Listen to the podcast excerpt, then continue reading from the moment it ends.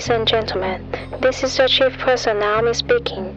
On behalf of Captain Sherry Cheng and his crew, we would like to welcome you on board Sherry Airline, flight number FM 74019. Thank you for choosing Sherry Airline.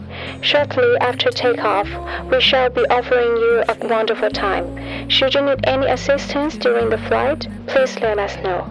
Thank you.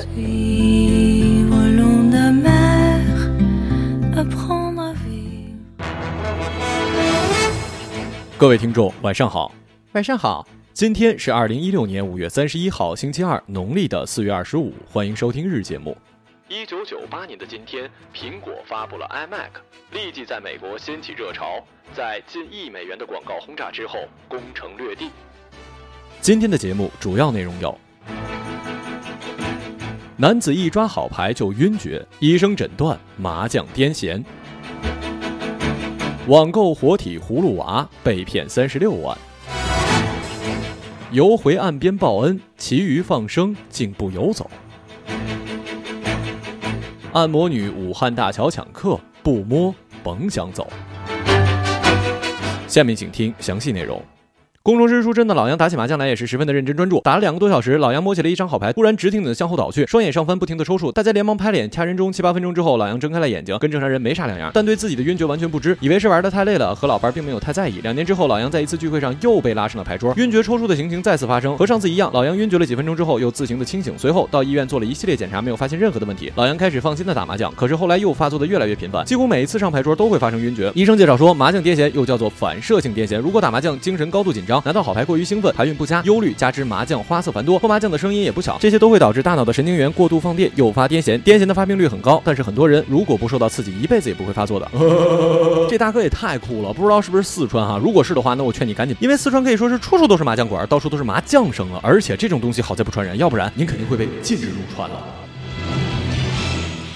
连日来，一个名叫王某才的人火了。网络上流传一张疑似判决书的照片，王某才以出售活体葫芦娃的名义向购买人寄送了空盒子，并声称是具有隐身能力的六娃，非法获利达到了三十六万元。伴随着一张网络热图，“活体葫芦娃”一词很快走。有网友调侃称：“傻子太多，骗子不够用了。”记者查询发现，早在去年的六月，网上便出现了类似“网购葫芦娃”的表述，且均以段子的形式出现。多名法律界的人士向记者表示，这份判决书存在多处瑕疵，显得并不专业。我就特别想知道，这位买家，您难道是蛇精吗？您买葫芦娃干嘛呀？或者您是爷爷想找到孙子吗？如果这都行的话，那我其实可以。卖自己的，毕竟哥们大学汇报演出的时候可是演过隐身马的呀。中国人向来有放生祈福的习惯，在内地放生的物种繁多，有各式各样的鱼类、龟类，甚至毒蛇、老鼠、狐狸等。总之，活的都可以放生，为的是求一个心安理得。据港媒的报道，近日在内地有人在江里放生了一条活鱼，但放入江中之后，奇怪的事情发生了，这条重获自由的活鱼竟然游回了岸边。这条鱼任由人在手中把玩，也没有任何的惧意。纵使多次抛回江中，活鱼还是游回了人的身边。之所以会放这条新闻呢，是因为我之前已经在一期节目里说了，其实人类所谓的主观放生，如果不合时宜，很容易造成生物的入侵，导致当地的自然环境受到严重的破坏。做好事当然是值得赞扬的，但是我希望更多的人在。不了解情况的前提下，还是啊捐款比较靠谱一点。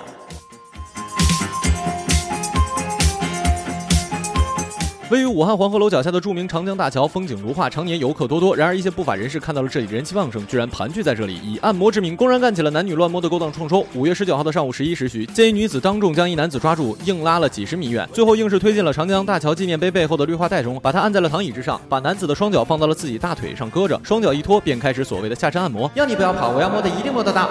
阿姨们，你们退休了没事干，想要继续发挥余热，我是可以理解的，但是要选好工种嘛，毕竟这一行是吃青春饭的，你们已经不适合了好吗？还有，您选这地方也太……嗯啊，黄鹤楼是的，唐朝开放，但是不是放荡啊？最后您这可有点强买强卖的意思了哈，这就不符合市场规则了。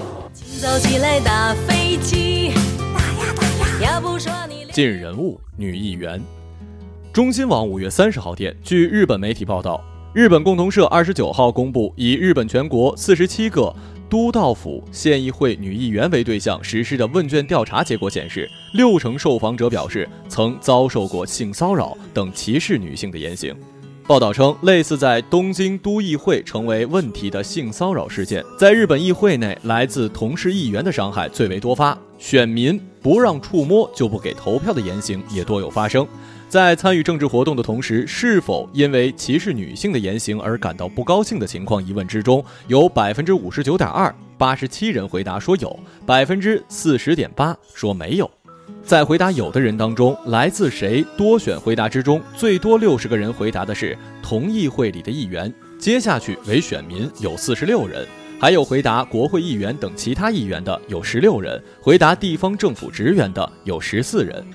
在自由技术具体内容部分，来自于同事议员被嘲笑说产子之后再来提问，在视察旅行时强行闯入酒店里亲吻等，还有来自选民在宴会上被触摸臀部跟胸部，以及投票为名强行要求倒酒等。自由技术必要的应对策略部分称，毅然态度的自卫措施之外，还有增大女性议员、扩大发言权，在议会规则中。增加防止骚扰的条款，以议员为对象的反骚扰研修等多数意见。好了，以上就是本期节目的全部内容，感谢各位的收听，我们下期节目再见，再见。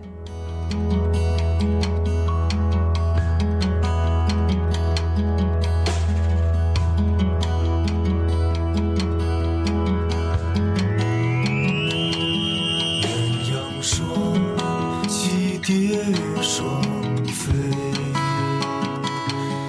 满园春色惹人醉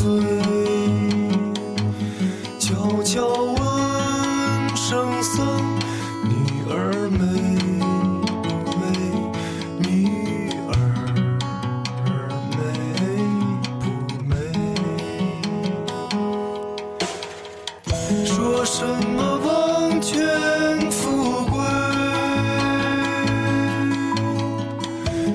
什么戒律清规